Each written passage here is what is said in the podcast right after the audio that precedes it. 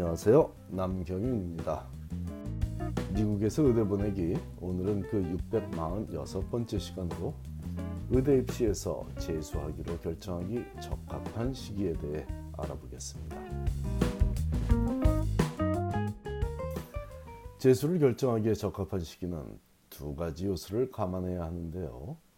인터뷰 초대가 얼마나 많이 왔냐는 점과 자신의 단점이 무엇이냐는 점에 달려 있죠. 이중 인터뷰 초대 수제에 따른 결정은 비교적 쉽게 할 수 있겠지만 자신의 단점이 무엇인지를 알아내고 그것을 보완하는 데 소요되는 시간은 천차만별로 다를 수 있으니 각자가 객관적인 기준으로 자신을 분석하는 노력이 수반되어야 하겠습니다. 아직 단 한 곳의 의대에서도 합격 소식을 듣지 못했더라도 1월 중순 현재를 기준으로 이미 의대 인터뷰에 다녀온 학생이라면 제법 큰 희망이 있습니다. 의대 입시에서 해가 바뀌기 전인 즉 8월에서 12월 사이에 이미 인터뷰에 참여해 본 학생이라면 기본적인 부분은 준비가 되어 있다는 얘기이니 혹시라도 재도전을 해야 한다면 인터뷰 준비에 집중하면 다음 도전에서 합격할 가능성이 크죠. 하지만 아직 합격은 고사하고 인터뷰에도 못 다녀온, 못 다녀온 학생이라면 1월 말까지는 기다려봐도 좋지만 너무 오래 기다리는 것은 말리고 싶습니다. 2월에도 인터뷰 초대는 일부 의대에서 분명히 계속 진행되지만 2월과 3월에 열리는 인터뷰에 참여하고서 의대에 합격하는 것은 그 가능성이 절반에 미치지 않는다는 점은 알고 있어야 하겠습니다.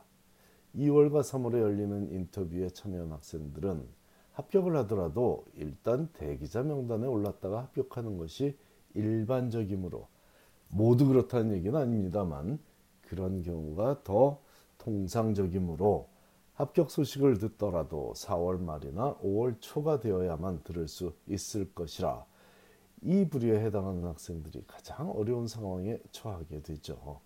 이러지도 저러지도 못하는 상황이라고 표현하는데 제가 주고 싶은 조언은 2월 이후에 인터뷰에 다녀온 학생들은 일단 다음 사이클을 준비하며 상황 추이를 지켜보라는 것입니다.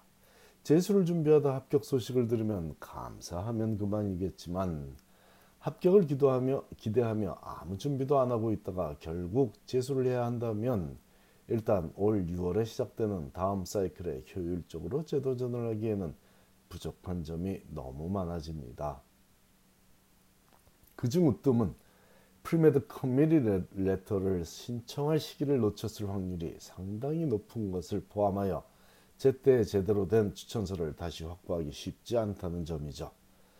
그 다음 문제점은 마음의 준비가 제대로 되어 있지 않다 보니 새로 작성하는 AMCAS application, 즉 1차 지원서를 지난해 내용에서 그리 크게 다르지 다르게 준비하지 못하고 재활용하여 제출한다는 점, 점입니다.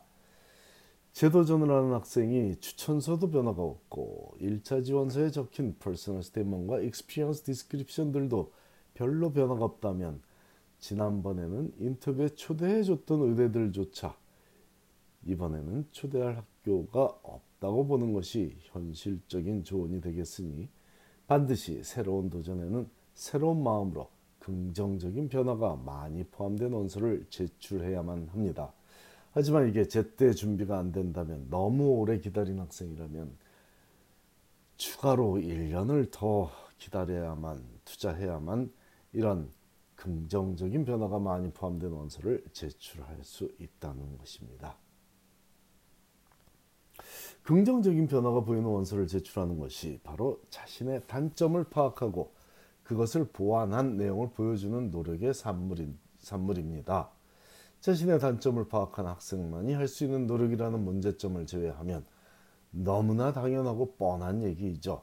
문제는 자신의 단점이 무엇인지 모르는 학생들이 많다는 점입니다. 아니 좀 더 정확히 말하자면 본인은 스스로의 단점을 눈치채고 있지만 미루어 짐작하고 있지만 혹은 본능적으로 알고 있지만 남들은 그게 단점이라고 생각하지 않을 것이라고 자신의 유리하게 생각하며 요행을 바라는 학생들이 있다는 거죠.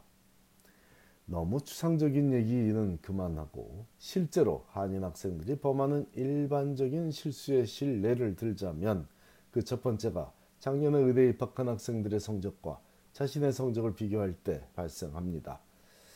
해당 의대에 합격한 입학한 학생들 중 최저점인 학생의 성적에 자신의 성적을 비교하여 지원할 의대를 결정하거나 합격을 예상하는 우를 범하고 있다는 겁니다.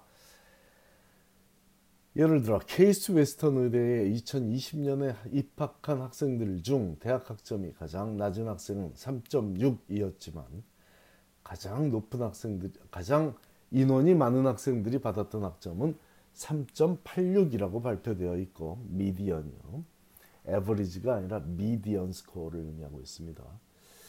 그리고 가장 높은 학점을 받은 학생은 3.99라고 분명히 발표되어 있는데 어떤 학생들은 자신의 학점이 3.7이므로 케이스 웨스턴 의대는 합격 가능성이 높은 학교로 분류하고 있었고 그 외에도 지원한 모든 의대를 분석할 때 그런 방식으로 분석을 하여 지원했으니 합격은 고사하고 인터뷰 초대조차 받지 못하는 것이 당연한 결과입니다.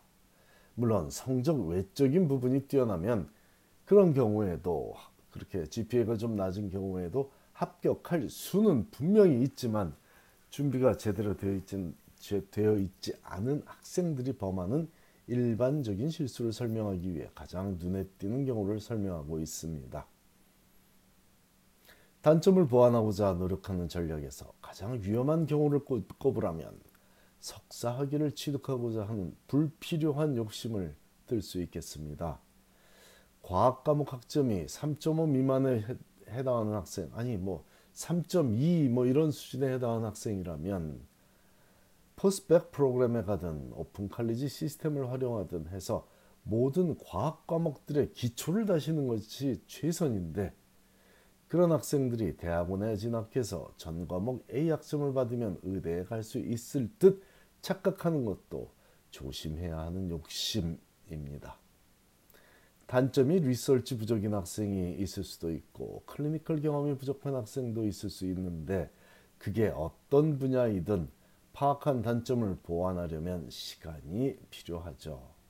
그러므로 1월 말까지 인터뷰에 참여하지 못한 학생이라면 2월부터는 자신의 단점을 보완하기 시작하여 올 2월에 제도전을 위한 원서를 제출할 때 계속해서 그런 노력을 해 나가겠던 확고한 의지를 보여줘야 재수를 통해 의대에 진학할 가능성이 생기는 거죠. 긍정적으로 변화된 모습을 보여주려면 합당한 시간을 투자해야만 합니다. 감사합니다.